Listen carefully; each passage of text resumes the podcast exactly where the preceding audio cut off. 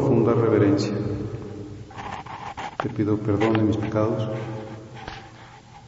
y gracia para hacer con fruto este rato de oración.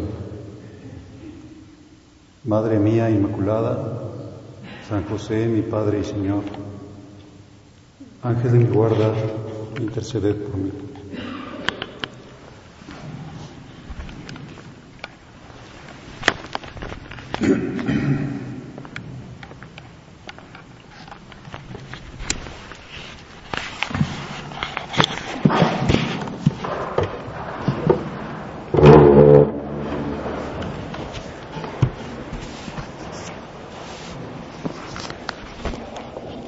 Nos vamos aproximando a la Semana Santa y la liturgia de la palabra de estos días nos, nos presenta pues como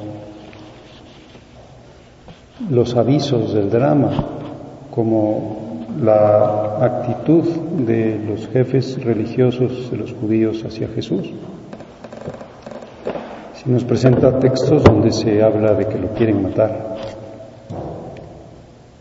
Y hoy tenemos la lectura continuada del Evangelio de San Juan, la continuada de ayer, cuando el Señor, como recordamos, cura a un hombre que tenía 38 años enfermo y le dice que, que, pues, que se cargue su camilla, que se vaya. Y, y era sábado y entonces los judíos, en vez de alegrarse con la curación de un hombre que tenía tanto tiempo enfermo, pues se fijan en lo, en lo ritual, en lo jurídico y le dicen, no te es lícito cargar tu camilla, estamos en un día de descanso, estás haciendo un trabajo. Y dice el Evangelio, en aquel tiempo dijo Jesús a los judíos que lo perseguían por hacer curaciones en sábado, mi Padre trabaja siempre y yo también trabajo. No, descansamos, para nosotros no hay sábado. Pues en primer lugar estamos invitados a pensar esto, es que Dios siempre trabaja eh, y siempre está trabajando nuestra alma, por ejemplo, siempre está dándonos gracias y gracias y gracias, una tras otra, tras otra. En este momento nos da la gracia de que podamos dirigirnos a Él, de que podamos elevar nuestra mente a Él, de que podamos prepararnos para la misa, de que podamos entender su palabra, porque no la podríamos entender si no nos diera la gracia, y nos mantiene en el ser y mantiene en el ser a todas las cosas, y por lo tanto dice, mi Padre trabaja siempre, yo también siempre trabajo. No, no hay instante en el que Dios no esté actuando en su acción creadora o en su acción santificadora, aunque sea sábado. Yo estoy por encima del sábado, vendrá a decir Jesús, soy Dios y, y, quiero hacer siempre el bien, no hago una interrupción los sábados, estoy siempre haciendo el bien. Por lo tanto, pues ustedes al recriminar que yo haya hecho curaciones en sábado, pues están totalmente equivocados. Y continúa diciendo el Evangelio, por eso los judíos buscaban con el mayor empeño darle muerte, ya que no solo violaba el sábado, sino que, se llamaba, sino que llamaba Padre suyo a Dios, igualándose así con Dios. Pues con el mayor empeño buscaban darle muerte, tenían un, un, una gran pues intención de matarlo, como podríamos pensar que un gran odio. Cuando alguien quiere matar a otro es porque no lo soporta. Y dice, no solo porque hacía curaciones en sábado, ya sería bastante que tuvieran ese coraje porque hacía curaciones en sábado, sino sobre todo lo querían matar porque llamaba Padre suyo a Dios, igualándose así con Dios. Y aquí encontramos la causa profunda de, del, pues del drama de Cristo. ¿Por qué lo matan? Pues porque dice que es Dios.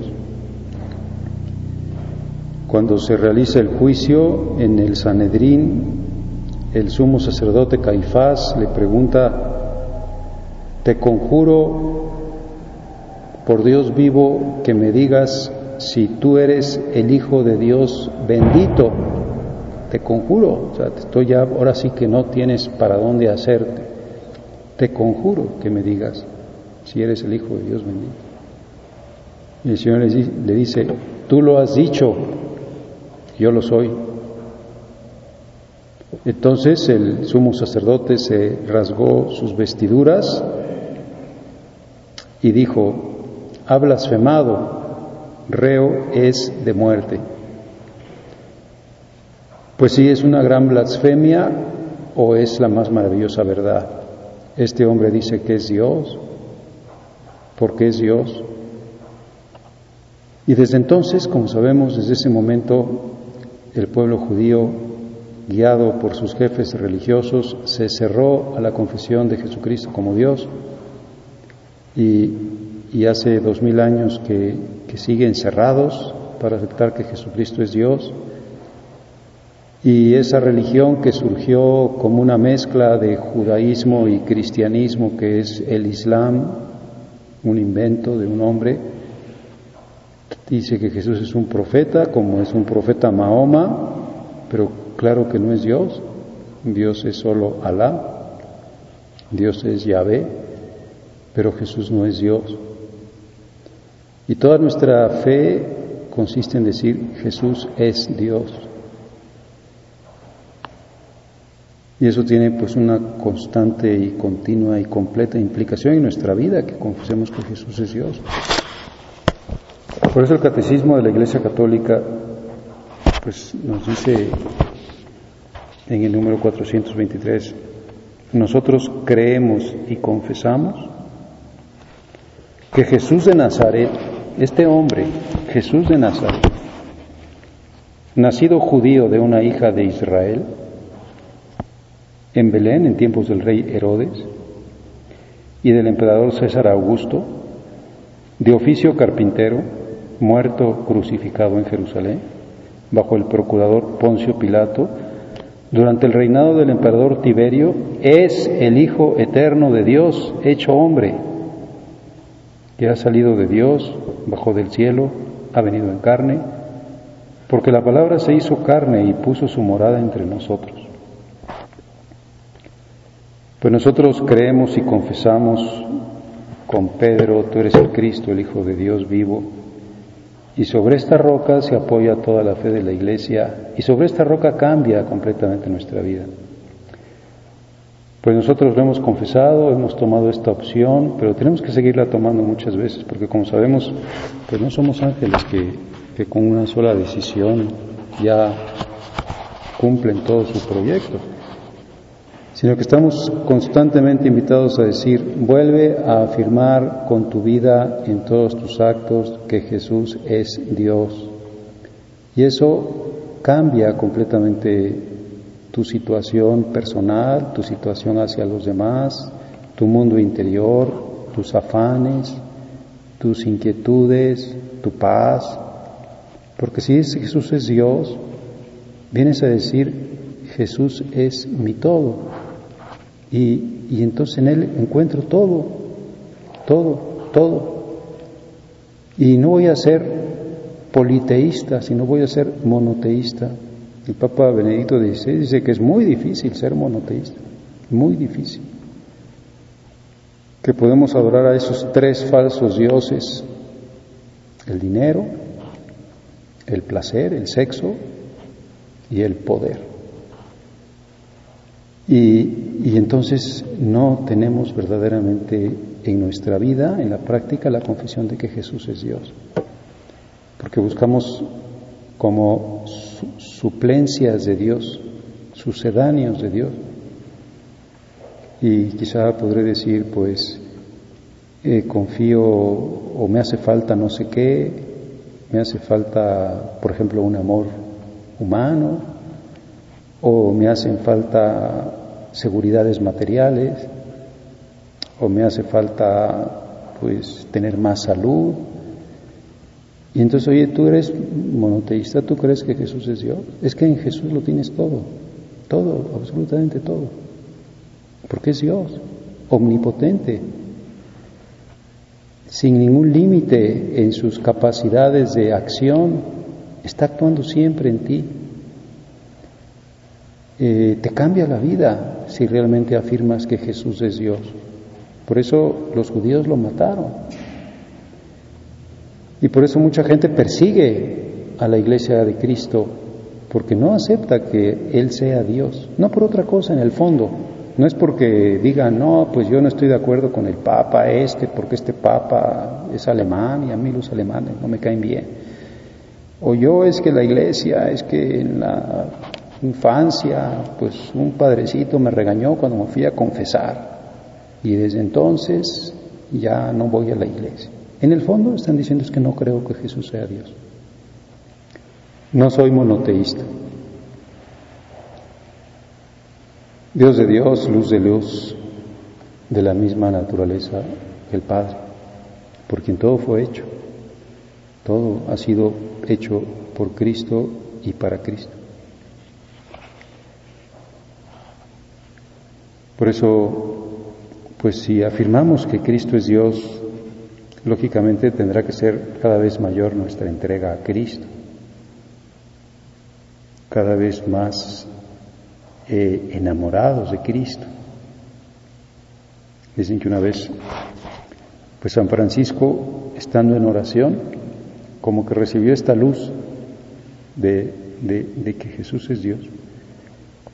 Y toda la noche se la pasó diciendo, Deus meus et omnia, Deus meus et omnia, Deus meus et omnia, mi Dios y mi todo, mi Dios y mi todo, mi Dios y mi todo. ¿Eres mi Dios? Pues eres mi todo, eres mi todo. Me estoy acordando de una historia del siglo XIX de un convento donde había una monja que estaba muy enferma y y pues la verdad es que se, se quedaron sin dinero, no tienen nada de dinero.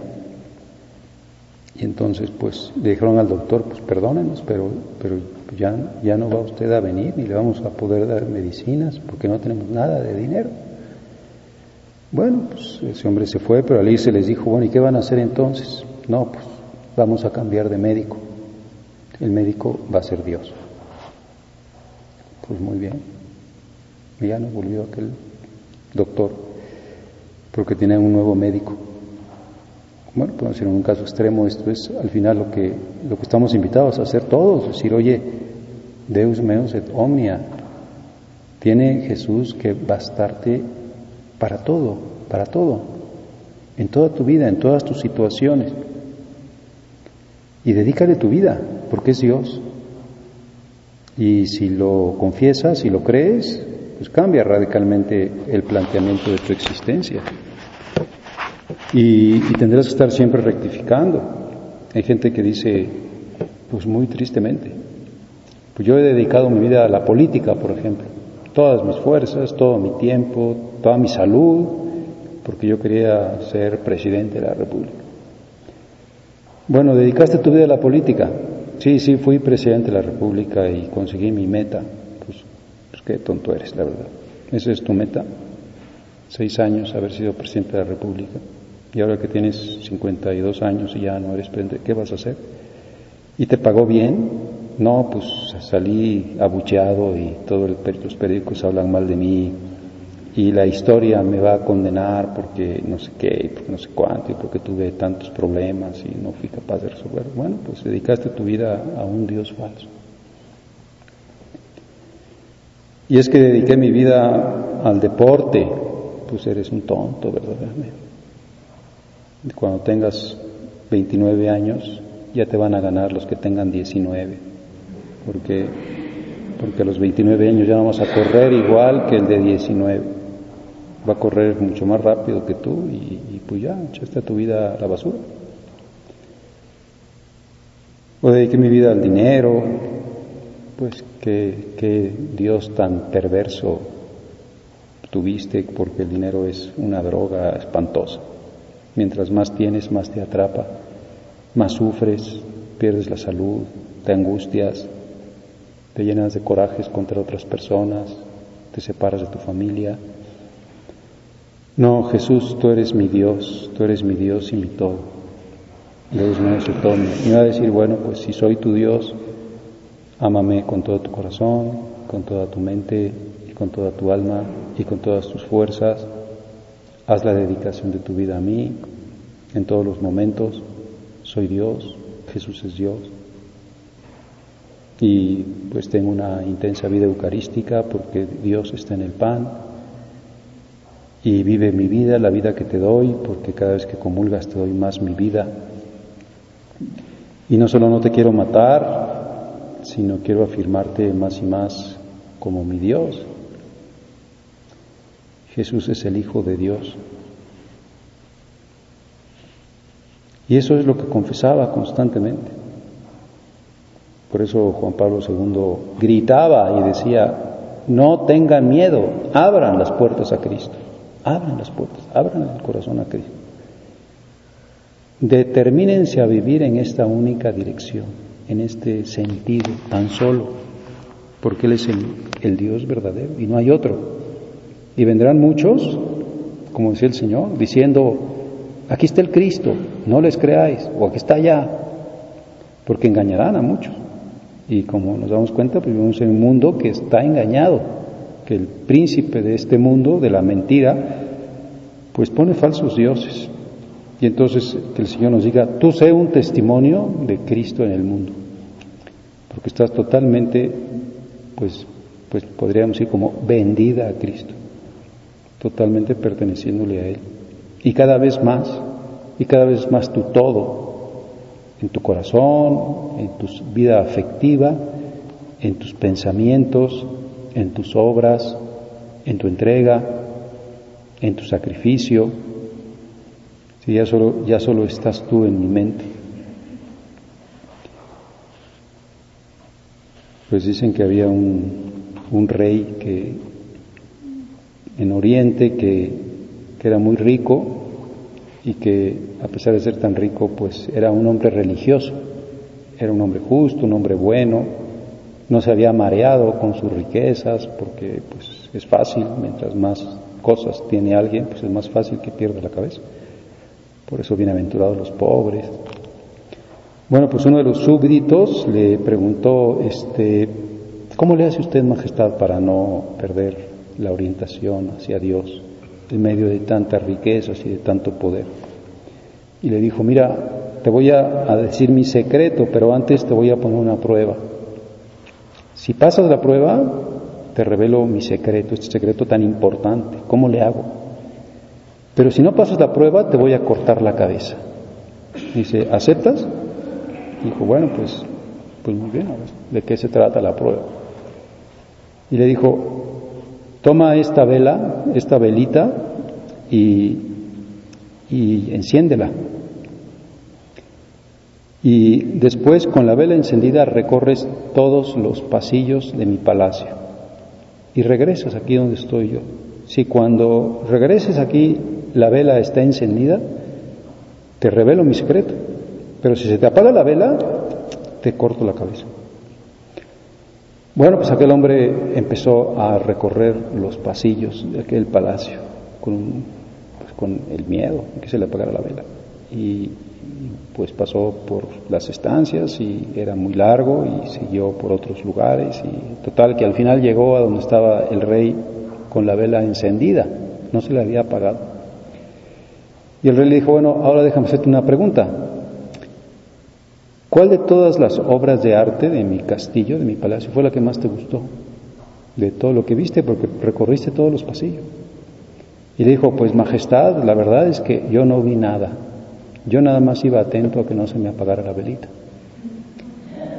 Y entonces el rey le dijo, pues ese es mi secreto. Yo también solo estoy atento a la velita. Yo no permito que se me apague la velita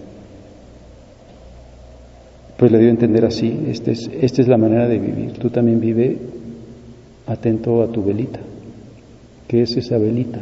Pues mi velita es mi fe, mi confianza y mi amor a Jesucristo. Dios, verdadero Dios. Dios que está conmigo, es el Emanuel.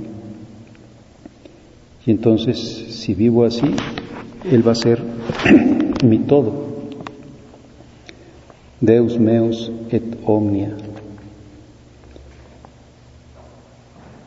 La causa de su muerte. No se turbe vuestro corazón, si creen en Dios, crean también en mí. En la casa de mi padre hay muchas moradas. Si no, se lo hubiera dicho, voy a prepararles un lugar y cuando me vaya y les haya preparado un lugar, volveré otra vez y, y los tomaré conmigo para que donde yo estoy estén siempre también ustedes. voy a hacer que estén siempre conmigo, yo quiero que estén siempre conmigo. Ya saben el camino para ir donde yo voy. Y Tomás le dijo, Señor, no sabemos a dónde vas, ¿cómo vamos a saber el camino? Jesús le dijo, yo soy el camino, la verdad y la vida. Nadie va al Padre sino por mí. Si me han conocido a mí, conocen también a mi Padre. Son el único Dios, la misma naturaleza. Y desde ahora ustedes lo conocen y lo ven. Pues desde ahora estamos viendo a Dios, conociendo a Dios en Cristo. Felipe le dijo, Señor, muéstranos al Padre y eso nos basta. Jesús le dijo, ¿tanto tiempo hace que estoy con ustedes, Felipe, y aún no me conocen? ¿Cómo dices tú, muéstranos al Padre? ¿No crees que yo estoy en el Padre y el Padre en mí? No tenemos otro nombre con el que ser salvados, el único camino para ir al Padre, el camino de la comunión con el Padre es Jesucristo, pues este es el sentido de nuestra vida. La confesión y la práctica en nuestra existencia de que Jesús es Dios. Por eso somos cristianos. Porque decimos Cristo es Dios. Y entonces se levantan los judíos, se levantan los musulmanes, se levantan los budistas, se levantan los ateos, se levantan los agnósticos, se levantan pues los de cualquier otra religión y dicen, no es cierto, no es Dios. Porque si yo dijera que es Dios, tendría que cambiar completamente mi vida. Y entonces, pues, como decimos en el Salmo 2, se rebelan contra el Señor y contra su Cristo, las naciones, y, viven de una manera sin Cristo. Pues ojalá que el Señor diga, tú sé un testimonio de esta verdad en el mundo. Tú confiesa con tu vida que Cristo es Dios. Y, eso quiere decir que estés absolutamente involucrado pues con todo lo que supone esta confesión de fe. Como le pasó a la madre Teresa de Calcuta que, cuando recibió el premio Nobel, uno de los periodistas que la entrevistó le, dijo, eh, el premio Nobel es lo más importante que le ha sucedido en su vida. Y aquella mujer tan santa pues, se sonrió y le dijo, no, por supuesto que no. Lo más importante que me ha sucedido en mi vida es haber conocido a Jesucristo. Eso es lo más importante que me ha sucedido en mi vida. Mi mayor dicha es haber conocido a Jesucristo, haberlo conocido y haberlo confesado como Dios y haber adecuado mi vida a la verdad que Cristo es Dios. Y otra vez otro periodista le preguntó, ¿qué lugar ocupa Jesucristo en su vida? Y aquella mujer le contestó, todo, ocupa todo el lugar. Pues ojalá que también podamos nosotros dar esa respuesta, es decir, Él ocupa todo el lugar. Desde el primer pensamiento de la mañana hasta el último de la noche y durante el sueño. En todas mis ilusiones y en todas mis necesidades Él está presente y Él me va dando lo que necesito. Si en un momento dado pierdo esto, pues se empieza a derrumbar todo. Carece de sentido. Por eso nuestra vida es una persona, la persona divina del Hijo de Dios encarnado, como es pues así la vida de esa persona, el sentido de la existencia de María y el sentido de la existencia de los santos. Pues mi Dios está vivo, vive encarnado y yo estoy invitado a, hacer la ofrenda de mi vida a ese Dios, porque no solo lo digo con los labios, sino lo confieso también con las obras. Pues que María nos enseña que nuestra respuesta se parezca a la suya. Todo tu corazón, toda tu mente, todas tus ilusiones, todo tu tiempo, todo tu esfuerzo, todo, absolutamente todo. El relictis omnibus, déjalo todo por Él, todo. Todos tus instantes, todos sus proyectos tienen una sola dirección. Entonces efectivamente encontraremos que, es muy buen pagador, porque es Dios y una vida cada vez más total, cada vez más entregada, cada vez más enamorada, pues resulta que es una vida con más sentido. Y le diremos, gracias Señor porque me escogiste, porque me llamaste, porque estoy contigo, porque estoy pues en este camino que me lleva a, a transformarme más en ti, a que seas realmente mi centro. Entonces pues efectivamente lo consolaremos de esta actitud tan horrible, tan cerrada, que tuvieron los, los jefes religiosos cuando tenían un gran empeño, dice, buscaban con mayor empeño darle muerte porque se igualaba a Dios. Que nuestra vida sea un consuelo, como que venga a reparar esta falta de fe, esta falta de aceptación del Hijo de Dios cuando quiso hacerse hombre y vivir entre nosotros.